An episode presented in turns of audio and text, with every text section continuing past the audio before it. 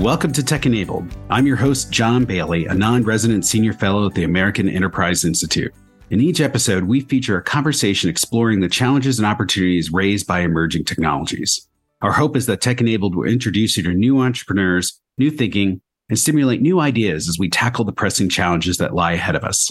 Today, we're joined by Michael Horn, who is the co founder of and a distinguished fellow at the Christensen Institute, an important institution which advances the theories of disruptive innovation developed by the late Harvard professor Clay Christensen. Michael has been a leading thinker of how disruptive innovation applies to the education and workforce sectors. He has written Disrupting Class, how disruptive innovation will change the way the world learns, and Blended, using disruptive innovation to improve schools. He joins us today to discuss his new book, From Reopen to Reinvent Recreating School for Every Child. We discuss how the pandemic has created a once in a generation opportunity to rethink our systems and approaches to teaching and learning. Michael shares some perspectives on change management and moving from responding to threats to seizing opportunities, and also how the theory of jobs to be done can be used to help build the learning experiences that parents and students demand. And now, on to our conversation. Michael, I am so thrilled you're with us today. I have known Michael, I don't even know for how long. I mean, it's probably been 20 years? 15 probably years? 15 20 years yeah that's probably about right john. Yeah. Uh, who has been just an incredible friend and also an incredible mentor in the way clay christensen's disruptive theory can apply to a whole variety of different sectors but particularly education and in the workforce space. And i have just been so privileged to to get to know him and to learn from him. And he has a new book out. It's called from reopen to reinvent recreating school for every child and he is with us today. And we're going to talk about some of the the issues and the themes that the book raises. It was fascinating. It was it was such a, a great and easy read uh, that just provoked a lot of different questions for me and also challenged me in a bunch of different ways. And so michael let's just jump in. Like in the beginning of the book you talk about this moment that we're in right now sort of sort of coming out of the pandemic and that it's not so much about disrupting the existing model of education as much as about it's deciding what we build out of the destruction. So, I mean, that's provocative. Like, what do you mean about that? Like, t- talk a little bit about that.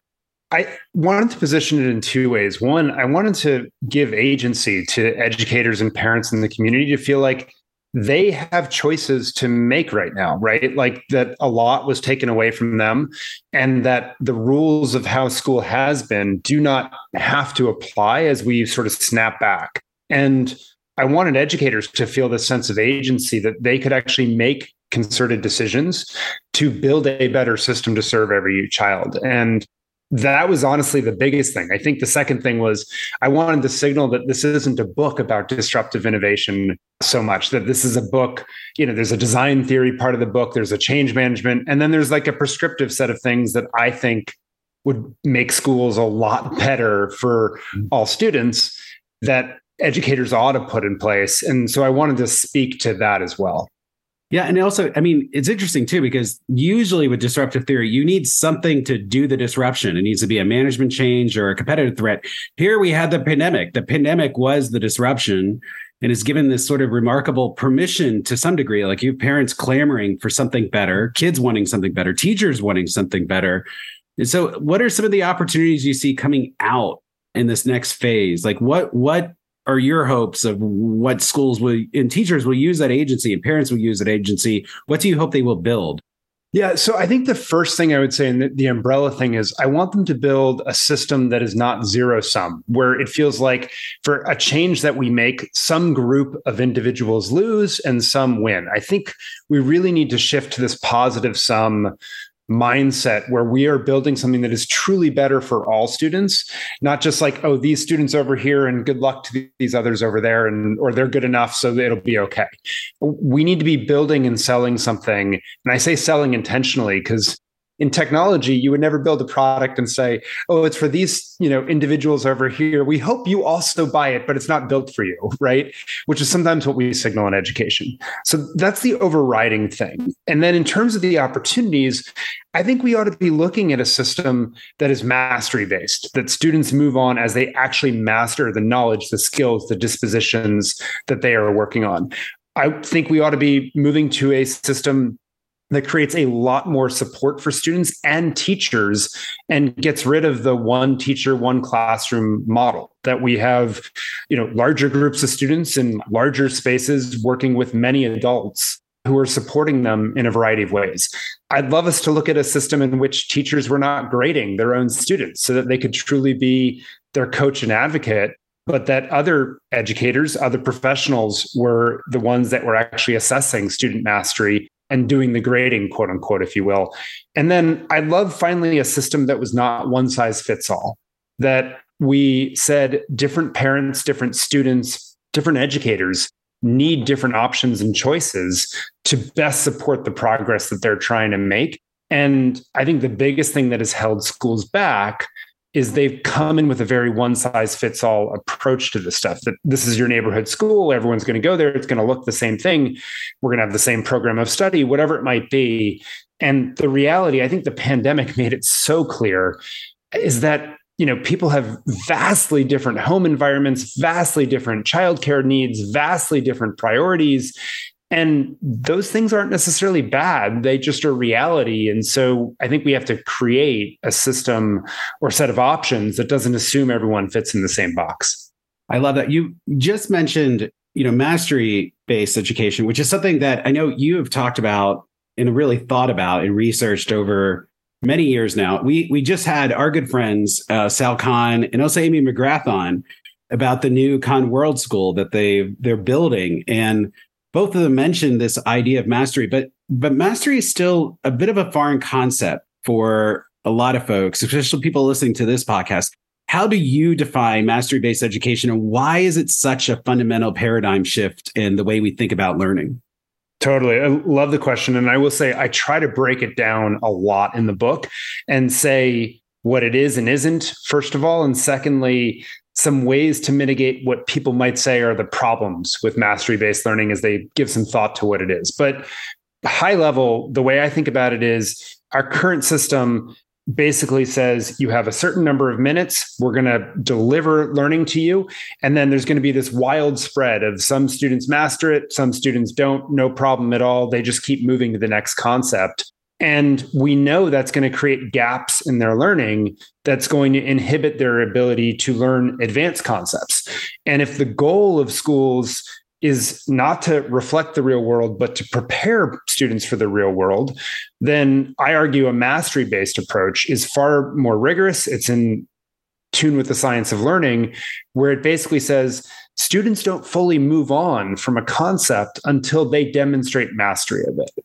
Uh, and so instead of saying, like, gee, we only have 10 minutes to do this, John, whether you get it or not doesn't matter, we're moving on. We say, no, this is a really important foundational concept. You know, phonemic awareness, phonics, whatever it might be, you are going to master this. And if it takes you three days instead of 10 minutes, that's fine because at the end of it, we'll know you have truly mastered it and then that will allow you to continue to learn. And so, my big argument is that our entire education system ought to be modeled around this mastery based idea that time should be the variable but learning and these outcomes that we say are so important that should be constant for every child. Yeah i love that. It's interesting. I feel like the pandemic also gave some people a taste of this. It may have been even somewhat accidental but i i know one of my best friends, his son Josh, he realized that if he completed all of his online lessons during remote school quickly, he had essentially a four day weekend. And it it became this sort of motivation factor that he could he could move at his own pace. And often he wanted to move faster to maximize his downtime. I feel like he got a, sort of a taste of that. It'd be amazing if that was sort of built in structurally into the, the way learning uh, worked you also in the book you had this thing which i had never thought of before and i've been thinking about ever since I, I, read the passage.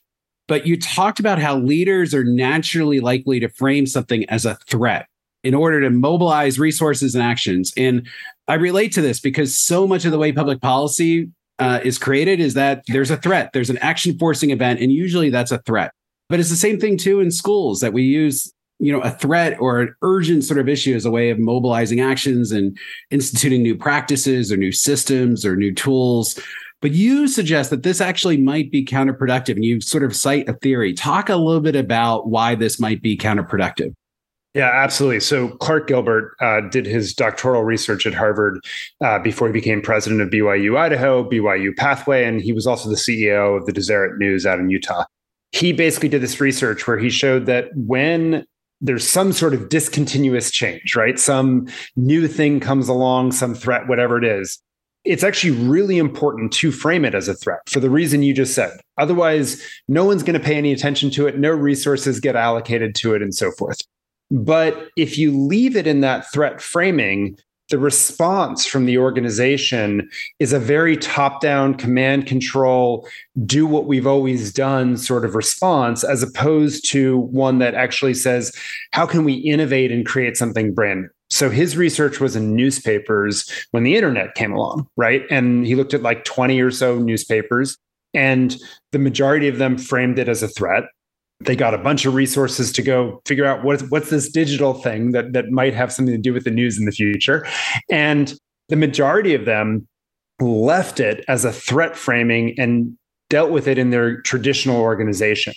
And as a result they sort of basically digitized the existing newspaper, but they didn't create new revenue streams. They didn't create new processes. And as we know, most newspapers, you know, in regional areas and so forth, sort of withered away and, and, and died in, in many cases. But there were a few newspapers that said, if we create a separate group to reframe this as an opportunity. Like, what would we do if we got to go do this internet thing with news, what might we create? And so those newspapers, they created a somewhat separate group that could still borrow resources from the, the mothership, if you will, but could reframe it as an opportunity and go chase it. And they created really robust, you know, new versions of what we think of as internet news. USA Today did this, Deseret News did this. There's some great examples. But the key was that reframe to opportunity. So I think what was interesting for me was I was very much on the like, oh God, can we stop talking about learning loss already uh, in the pandemic? But I actually think that framing up front is really important because it motivates a huge response in terms of dollars, in terms of attention, in terms of goal setting. And like, we got to do something about this. And if you leave it in that sort of threat framing, you're just going to get you know double down on school on, on, summer school do the same you know drill drill more uh, days and things of that nature rather than saying like actually we have to create something really new that unlocks learning possibilities for students.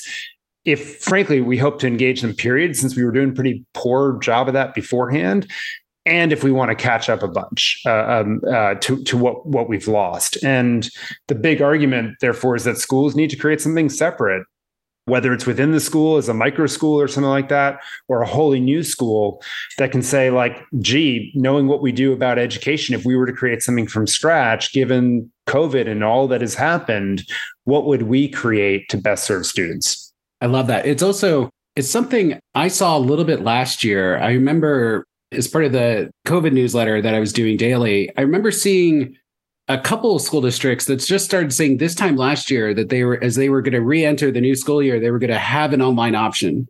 Not because they needed to because of COVID, but because they were responding to a group of students and a group of parents who wanted it. And eventually I stopped counting, but I think I counted up to close to like 200 school districts that we're doing this and it felt like pilots uh, almost in some ways. It gave a sandbox for the district to try out new approaches with um, mastery learning or with new types of technology tools with a group of students and a group of parents that were eager for that that wanted that in, in many respects. We're sort of in a weird spot though. Like so fast forward that was last year. Now we're we're in this weird place that actually you sort of acknowledged that where we're not quite in the threat of COVID, we're in actually this weird state of like pandemic fatigue. Like, I think people are just tired, tired of it. They're tired of dealing with the waves and the uncertainty and waning vaccinations and, and whatnot. But also, on the other hand, we're not totally back to normal. And so we're in this like weird state of purgatory to some degree. And, and as you were saying, like some of us are just tired hearing about learning loss others are tired of hearing about you know x y or z but what do you think is like the right way of sort of framing both the threats as well as those opportunities right now as like schools are planning for a new school year with a lot of uncertainty. We're not really sure like what the next couple months are going to bring, but but we also have these mounting academic challenges with learning loss. Every single week, the NWEA report that came out last week and others that just sort of show both the breadth and depth of learning loss and some of the mental health challenges that we're just hearing from schools. What do you think is the right way of sort of framing both the opportunities and the challenges going forward? Yeah, I mean, and Tom Kane obviously did that really interesting look at just how much work it would take to catch up on the learning loss. And my takeaway from it is we're just not going to do it by doing business as normal. We have to create something really new. And that's that's where I start in this conversation, which is all of the fatigue and all of the frankly other issues that are piling on top of the pandemic stuff that is just sapping educator time, morale, what they're focused on, they don't have time to really rethink or reinvent what schooling looks like. And so my take is that actually this threat rigidity framing is a perfect way for them to create capacity in their districts or schools right now so that a team can start to be reinventing what school looks like.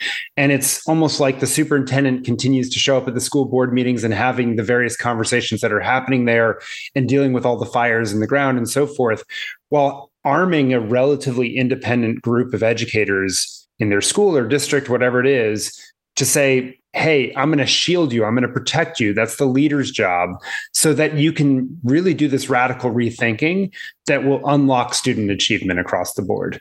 And th- that's what I think you should be doing right now is creating these relatively small groups, not quite islands. They should have ties back, but that are rethinking what schooling looks like right now as a way to create capacity given all the exhaustion and and and just you know urgency of this moment and then and the next thing and so forth that just keep coming up on the radars of educators right now.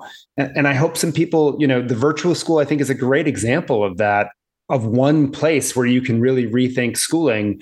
But frankly you know micro schools we we know that students are still enrolling in them in incredible numbers uh, a few years after the pandemic what would it look like for a school or a school district to do that themselves? Set up some micro schools uh, that operated very differently that had this mastery based philosophy for example uh, and and service a set of students that were excited about being in that environment rather than pushing it on everyone. That's the, that that gets to that we have to get beyond this one size fits all idea. Do it for those who are excited about it and get them going. And then maybe more will join you if you're truly successful. Or maybe you need to do something else for another group of students to you know really inspire progress in them. We've talked a lot about you know these ideas and some of these theories applying to k-12 but you actually you know in the book you're you're much more you're broader than that. And you talk about higher education uh, even some workforce issues which are so important now I, I think as we're seeing with the labor market and with you know growing skills gaps that i think there's like 1.9 or 2 jobs for every unemployed person but often the unemployed uh, individuals don't have the skills needed for these new high skilled jobs. And you write a lot about southern new hampshire uh, university and about their their model and how disruptive it is. What's impressed you and like why has their response to the pandemic made such an impression on you? And why do you think that's also sort of a model for how institutions can respond going forward. Yeah, look, Paul LeBlanc, who's the president of Southern New Hampshire University, is a, a Clay Christensen disciple. They used to play basketball together. Uh, actually, well, I think both were doing their uh, doctoral. Was that work. true? I don't think I knew yeah, that. Really? Yeah, little known fact. Little known fact. Uh, so Paul was like right alongside Clay, you know, as he was making these discoveries and so forth. And they have this friendship. And Clay was on Southern New Hampshire's board early on when Paul came into this college that was really on life support when he got to Southern New Hampshire University. But they had this sleepy online division that was part of the university.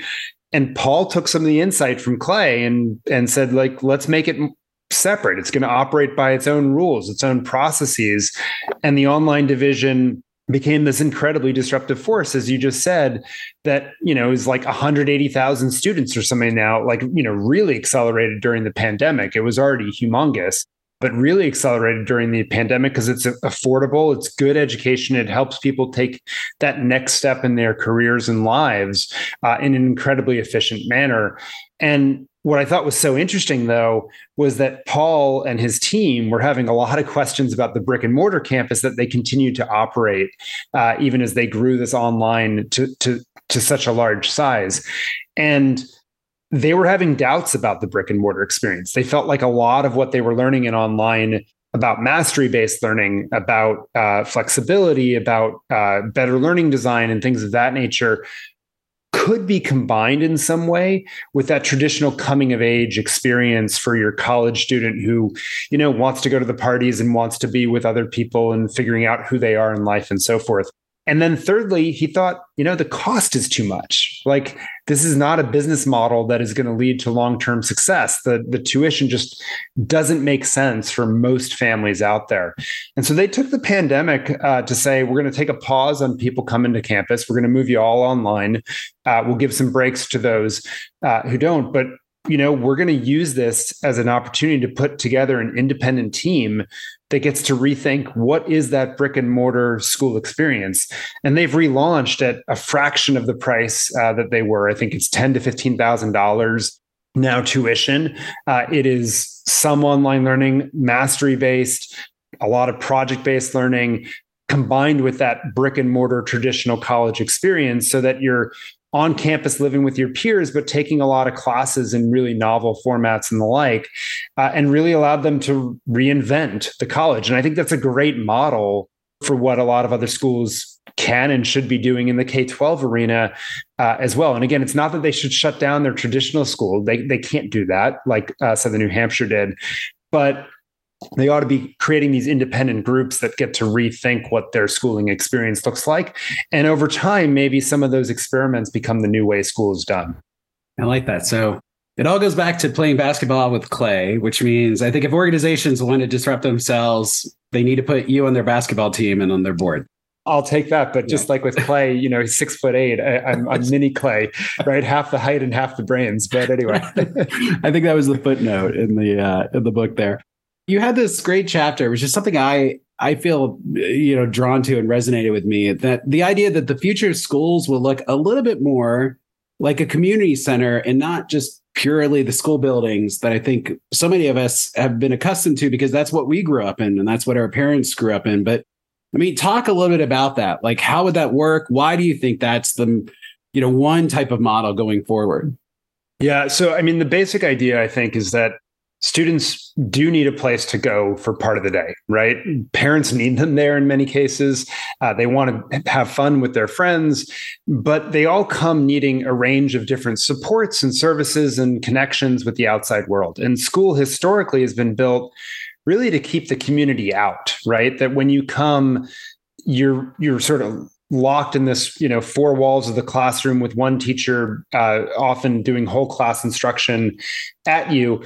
And yet especially given the changing world and workforce and so forth like the real breakthroughs for individuals especially as they get older and older are going to be in those connections to the outside world and and, and the world of work and, and being able to take on real projects uh, in in workplaces. And so uh, my notion is that you can have a lot of the wraparound supports with various organizations based in your community coming into your school to serve students.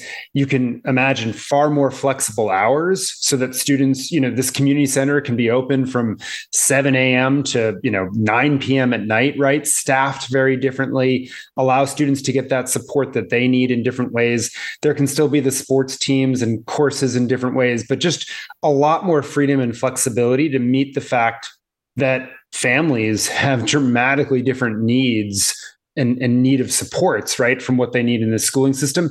And it creates this place where employers can sort of say, like, hey, here's a hub in our community we can plug into uh, to have future talent of our workforces, you know, doing real work, learning alongside us and so forth. And so but it's really born out of this idea of how do you create a more flexible model that meets these different needs but but also you know retains some of the important parts of a community organization and the function of schools to support our democracy and, and build those values in our learners. On first impression it feels like my gosh it's adding more to uh, a school's plate but I mean, the way I read it, the way I just heard you're talking, it's actually freeing them up. Like it's saying you, you focus on your core competency which is educating, learning, teaching, but it gives space for other people's core competencies to come into that building and help serve them, whether it's health services, um, mental health. This is like become such a crisis. And I know there's like huge issues right now how do you scale counseling services and therapy services yep. schools. You don't need schools to do it, but they can partner with folks to bring them into the building. Uh, well, and it's yeah, and it's an important point because you know your colleague Robert Pondiscio has written a lot about how there are dangers with asking teachers who are not trained to do mental health services or things like that, asking them to do these things. I think that's right. And there are a lot of great organizations that would love to be able to reach uh, the students that need their services. Yeah. That if they could plug in more intentionally into the school building and the school day, I think could do a, a, you know could do what they do well and allow schools to do what they do well. And by the way, for some set of students, those services wouldn't be arm's length. Like they would have to be super integrated because you know your your mental health well-being is going to have a profound impact on your ability to do academics and like you're going to want a tight integration of that somehow and so maybe the mental health support sits alongside you as you're doing the online coursework and then the teacher comes in on top and there's some sort of deep integration we haven't figured out yet around those students but i think you want a place where you can make those trade-offs and judgments and, and professionals and frankly bring their budgets too from different funding sources right? It's not all schools now that you get to tap into to be able to do this. That's right. Yeah. It's also you know i, I think you you talked a lot about blended learning you know in the past about you combine the best of in-person schools with the best of online learning. And I think what we've seen coming out of the pandemic is that the blended model has sort of now been expanded to a whole bunch of different areas. I, I was just talking to the Hazel Health, which blends telehealth services with also in-person school nurses, and it it helps complement and expand access to a whole bunch of services that otherwise students wouldn't have access to.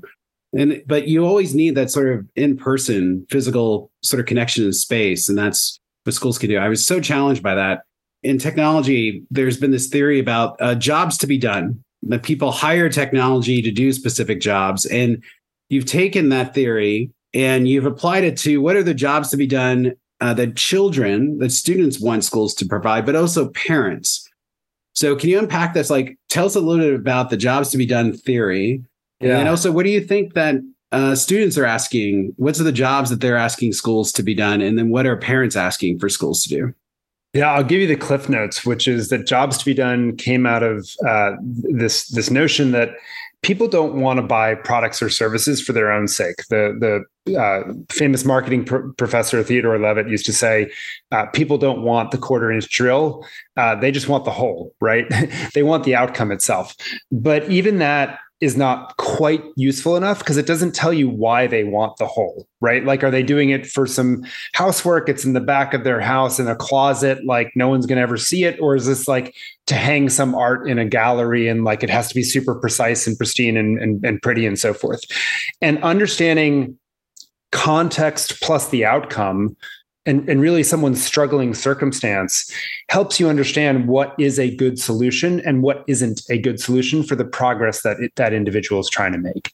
And, and that's what jobs to be done is. It's really just saying, hey, what does progress look like for someone in a struggling circumstance? And then once we understand that, it launches into design thinking to say, okay, what are the experiences and things we need to wrap around to be able to build a solution that allows them to make that progress?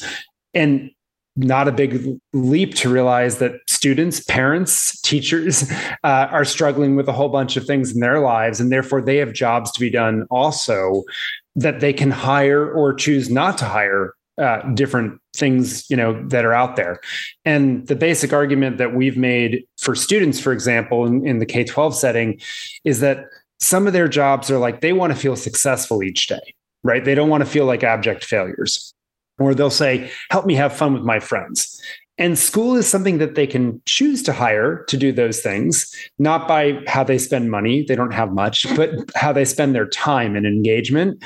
Or they could say, like, actually, video games is a much better way to accomplish those things. Or on the athletic field or on the you know in, in my arts endeavors or just like hanging out after school with a bunch of kids you know outside the school whatever it is right and our big argument is schools have not done a good job of competing on those jobs to be done that individuals have. And a lot of educators, when they hear this, they say, well, I don't care what students, you know, what their jobs to be done are. I want them to learn math or this.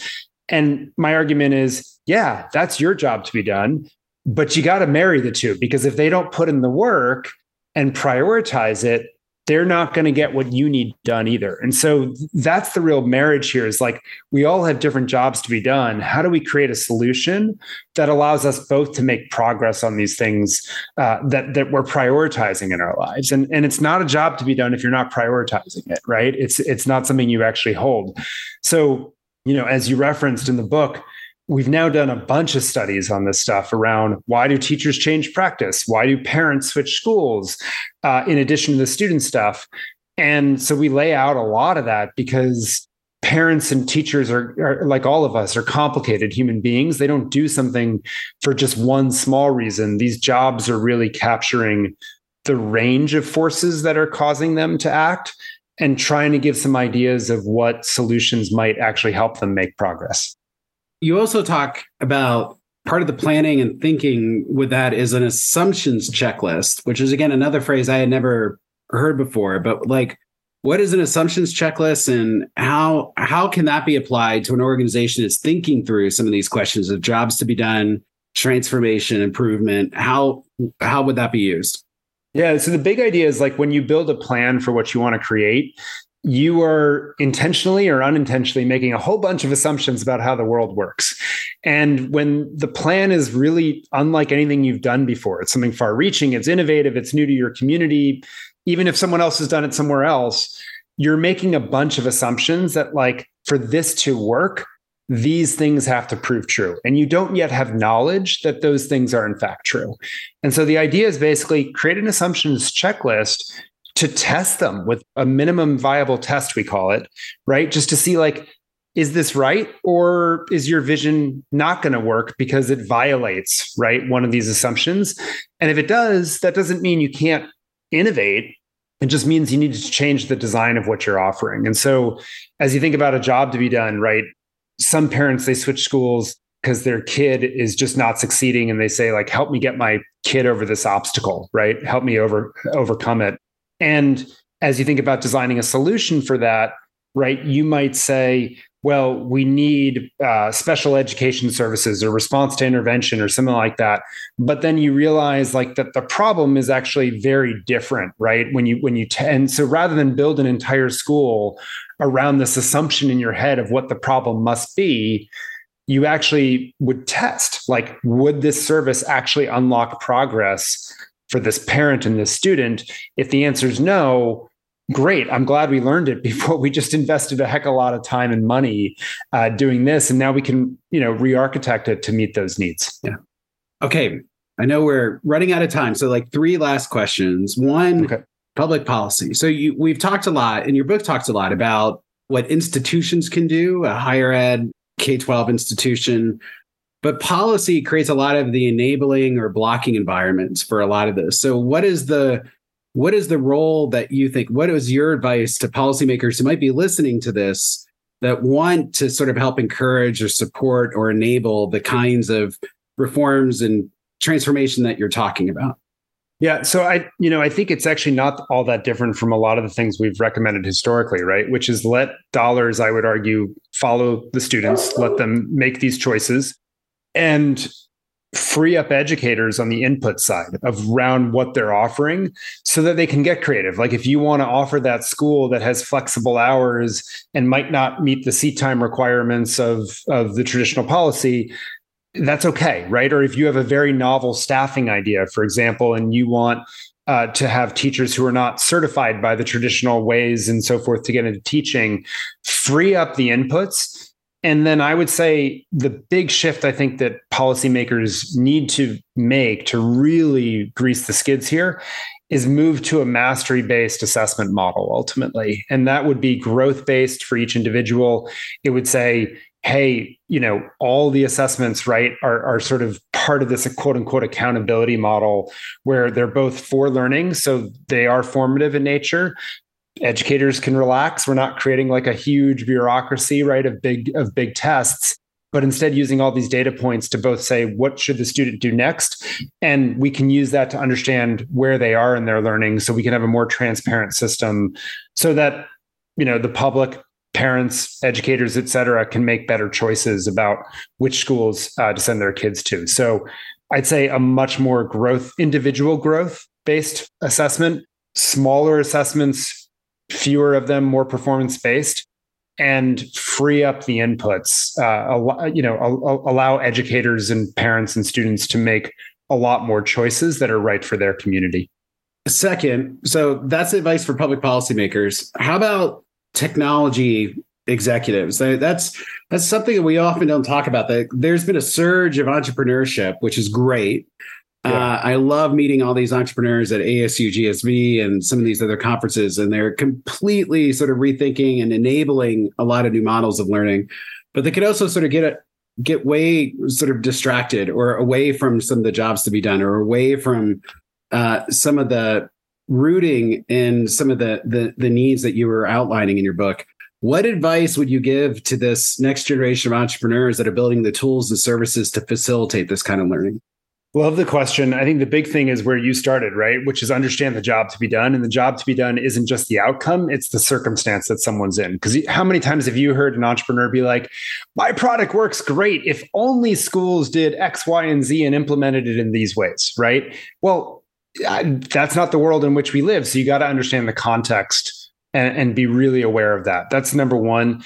Number two, I think entrepreneurs need to be much savvier about what funding they take as they launch uh, these enter, you know these, these these companies.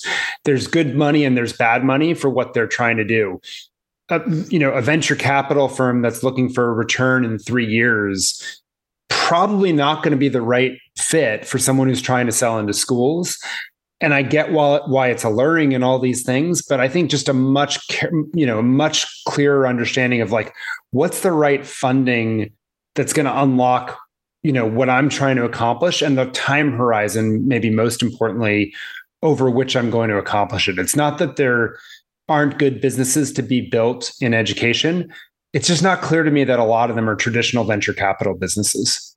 Yeah it's a good point that i mean the same way you were talking about funding flexibility from public policy to schools we do need sort of smarter uh, venture capital in the space that understands the dynamics of education and much more sort of similar to some other areas with longer horizons like healthcare. We see this yep. a lot right uh, recently with climate tech that have horizons of 10 and 20 years uh, to prove out the technologies and the systems. It's a it's similar, it can be similar in certain areas here. All right, so last question. I mean, what is exciting you the most right now? Like is there a particular company, is there a particular school system or workforce company or something what is what is exciting you the most right now? I could list a lot of companies but i'm not going to do that. I what i'm going to say is exciting me the most is frankly like i think parents are still so there's a bunch of the, that is snapping back to the way things were before the pandemic that does not make me excited. But the one thing that is not snapping back is that it seems to me parents are making choices and treating education much more as consumers where they have agency and the ability to make choices right for their families and their students. And I think that's really exciting because I think it's going to either put pressure on schools to innovate and meet these needs or it's going to continue to cause a lot of flourishing of entrepreneurs and these micro schools and other arrangements that have popped up that I think are terrific, right? And that are allowing us to really rethink education. And so that parental pressure and understanding of their jobs to be done and acting on it, I think is something that really excites me right now. Well, Michael, your book excites me.